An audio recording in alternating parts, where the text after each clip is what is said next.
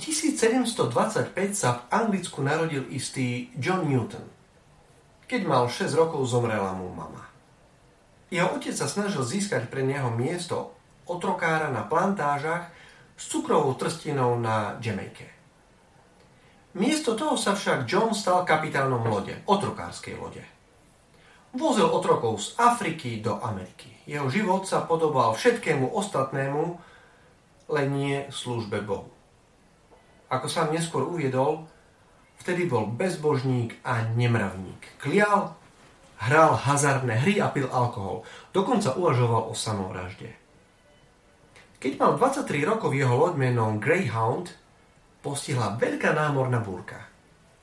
Loď sa plnila vodou a hrozilo veľké nebezpečenstvo, že sa potopí. V tej chvíli John začal prosiť Boha o záchranu.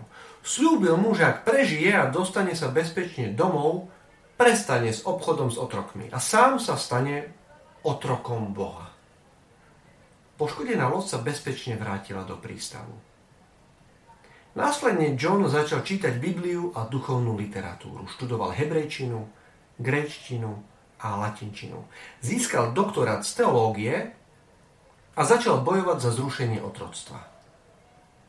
V roku 1764 bol vysvetený na anglikánskeho kňaza. Navštevovalo ho mnoho bežných ľudí, kňazov, umelcov i poslancov parlamentu. Žiadali ho o radu i duchovné sprevádzanie. Napísal viac ako 200 duchovných piesní a hymnov a mnohé z nich silne poznačili západné kresťanstvo. Jeho skladba Amazing Grace, úžasná milosť, sa dodnes spieva temer na každom pohrebe v anglosaskom svete. Z otrokára Johna Newtona sa stal výnimočný boží služobník. Niekedy sa naša loď naozaj musí potápať, temer až potopiť, aby sme pocítili božiu silu.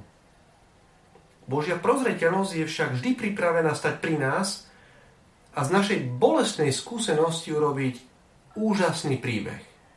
Každý deň. Aj dnes. Aj dnes bude po našom boku úžasná milosť, ktorá z otrokárov dokáže urobiť svetcov. Aj dnes.